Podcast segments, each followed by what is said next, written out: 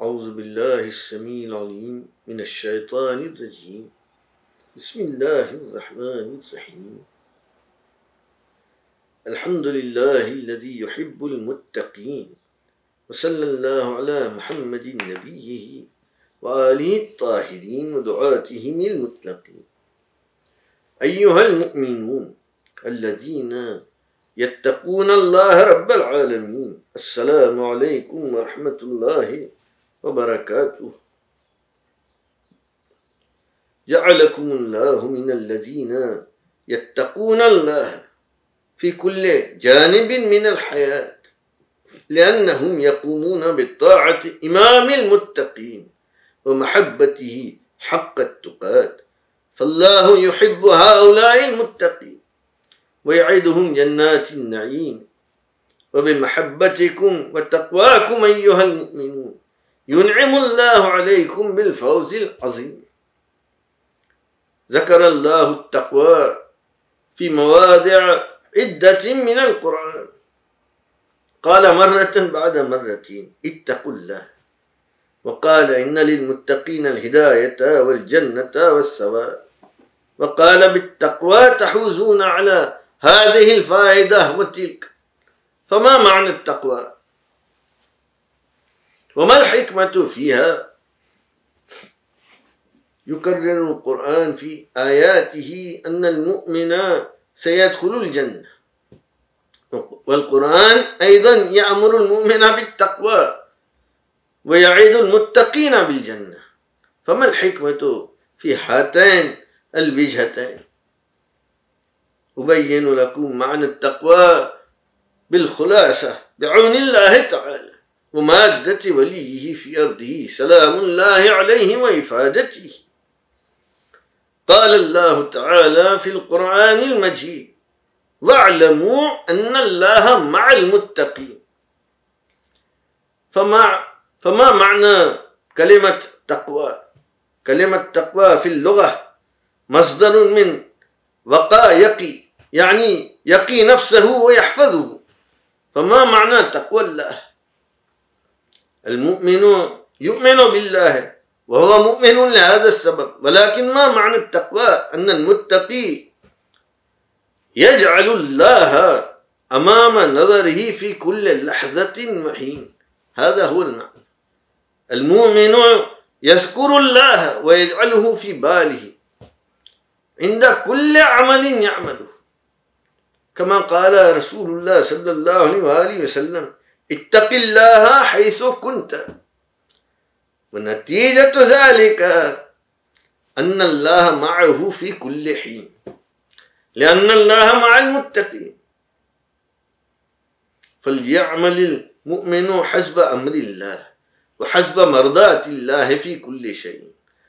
فإذا فعل ذلك يحفظ نفسه. الاختيار لديكم.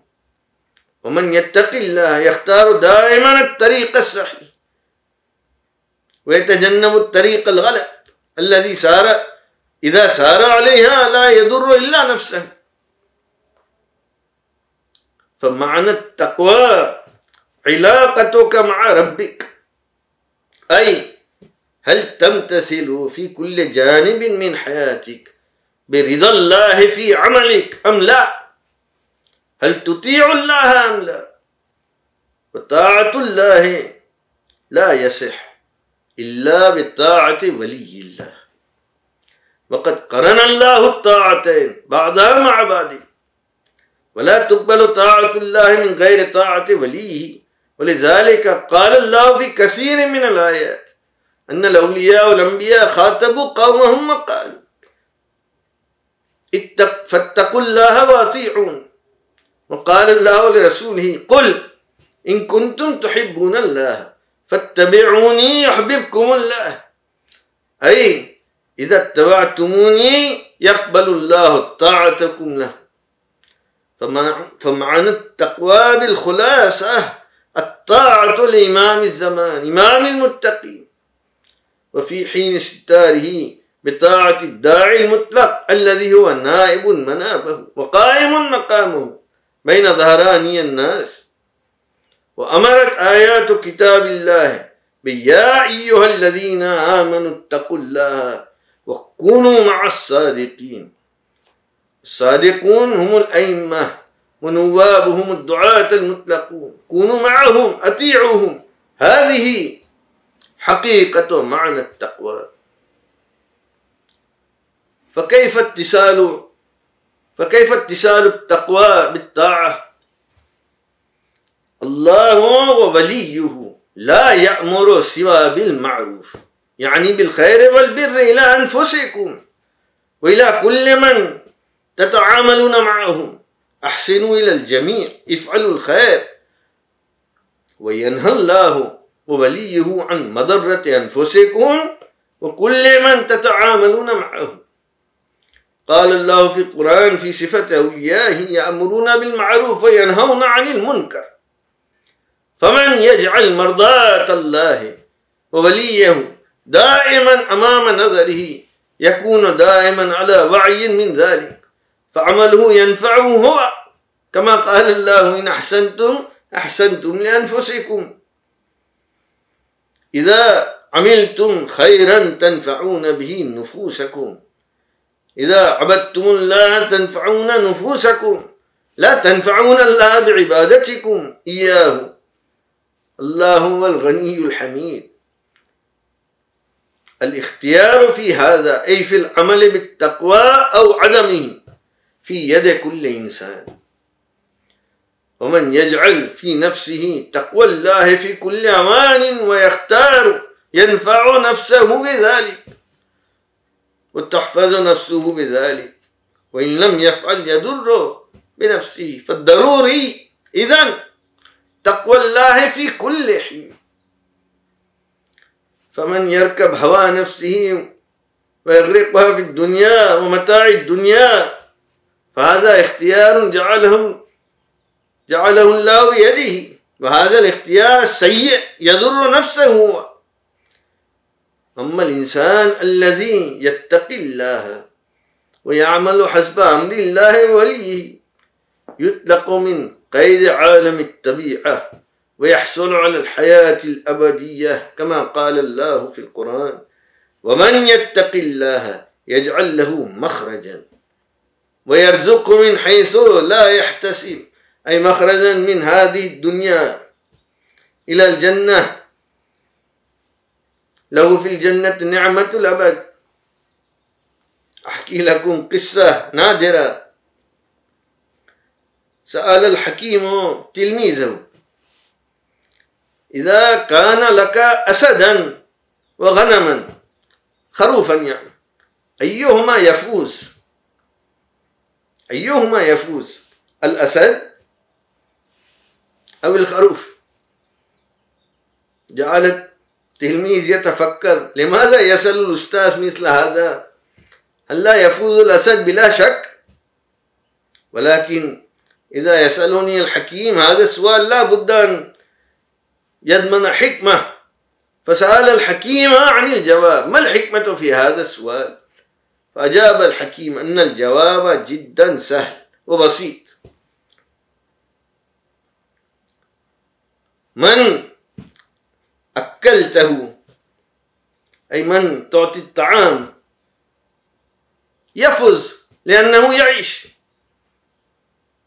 يعني فالاختيار لديك. هل تقدم النفس الشهوانية التي تجذبك إلى الدنيا؟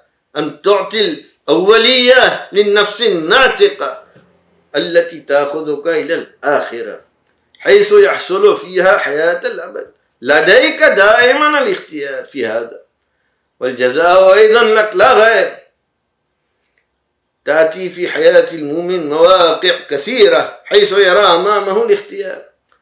هل يتقدم إلى عمل الخير أم الشر؟ يقول الصدق أم الكذب؟ يثبت على الحق أم لا؟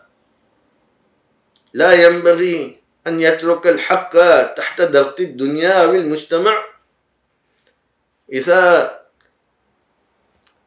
إذا أخذ المؤمن قراراته في ظل التقوى جاعلا الله أمامه حسب أمر الله ومرضاته. سيفعل الخير سينطق بالصدق سيثبت على الحق.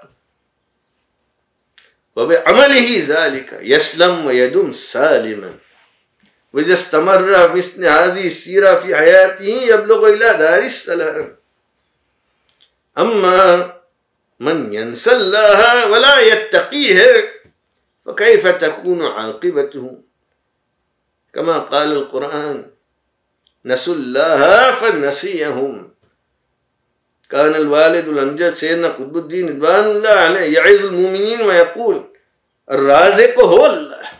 لا ينبغي للمرء أن ينشغل في طلب الرزق إلى حد أنه إذا حان وقت الصلاة وقت عبادة الله ينسى. ينسى الله ينسى الرازق فماذا يكسب من الرزق؟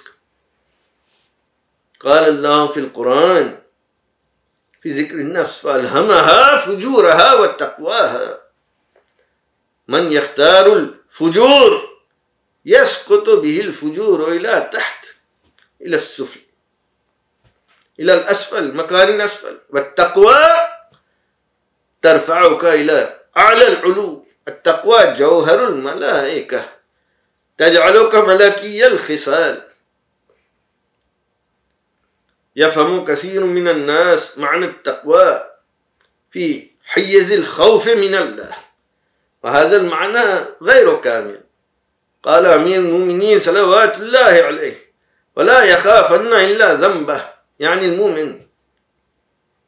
لأن لأن عقاب الذنب يرجع إلى نفسه. عدل الله قائم يصيب ويعاقب بالعدل. الحساب حسب عملك فينبغي للمؤمن أن يتقي الله في كل عمل من أعماله ويجعل التقوى دائما في باله وفي قلبه. قال الله تعالى في القرآن المجيد إن المتقين في جنات وعيون.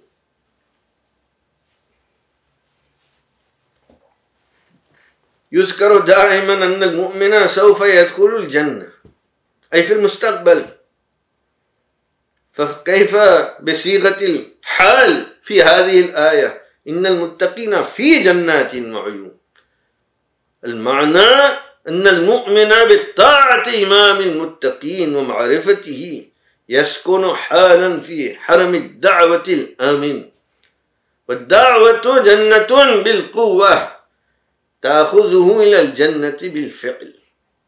المؤمن الموالي سيدخل الجنة بلا ريب. وفي هذه الآية إن المتقين في جنات. يزيد في التقوى وفي العلم والعمل والإخلاص. لو المؤمن يزيد في التقوى في العلم عمل والإخلاص فيكسب درجات عاليات في الجنة. قال سيدنا عبد علي سيف الدين رضوان الله عليه في قصيدة إنه ألا إن تقوى المتقي غاية الفضل هي الأصل فليبني الفروع على الأصل